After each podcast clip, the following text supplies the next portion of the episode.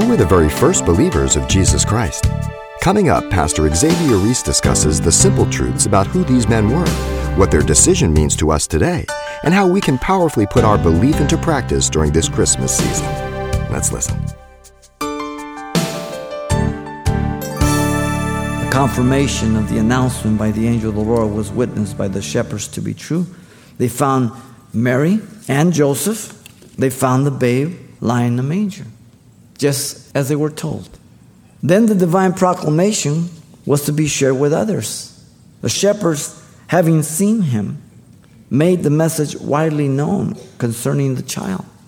It was not about the angels, it was not about the great choir they were listening to, it was about the child. People get so caught up in all the superficial stuff, all the stuff around, except the Christ child. Jesus is the reason for the season, nothing else. The shepherds were personal witnesses. Notice that. The shepherds were the first to believe in the Savior. He didn't tell kings, he didn't tell the Pharisees, but shepherds. All who heard marveled at the message of the shepherds.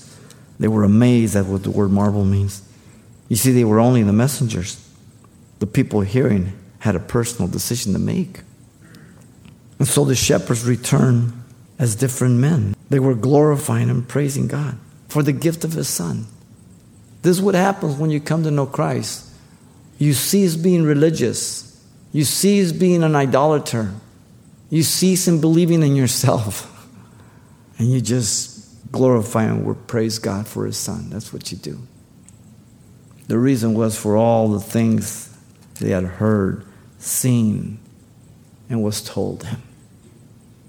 Wow. The proclamation of the Old Testament and the New Testament is that Jesus Christ came and fulfilled his first coming as the Savior of the world. That is the strongest evidence that he will come back again the second time. And so God's schedule is right on time. God revealed the good news of salvation to the most common people as we've seen shepherds, not kings or religious people, as I said.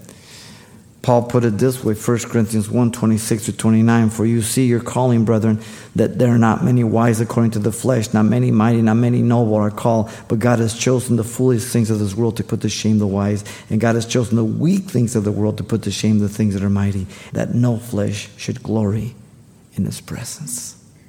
God has worked salvation in such a way that no one can ever boast, no one can ever feel that they have advantage over anyone else.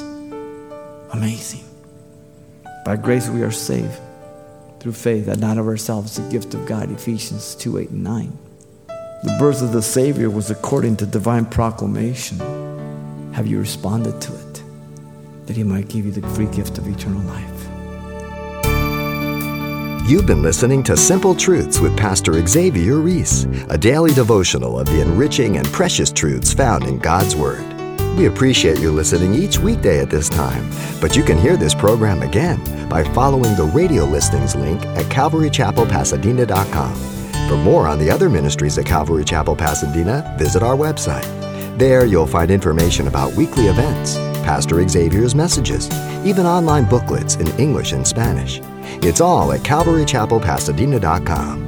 Simple Truths is a radio ministry of Calvary Chapel, Pasadena.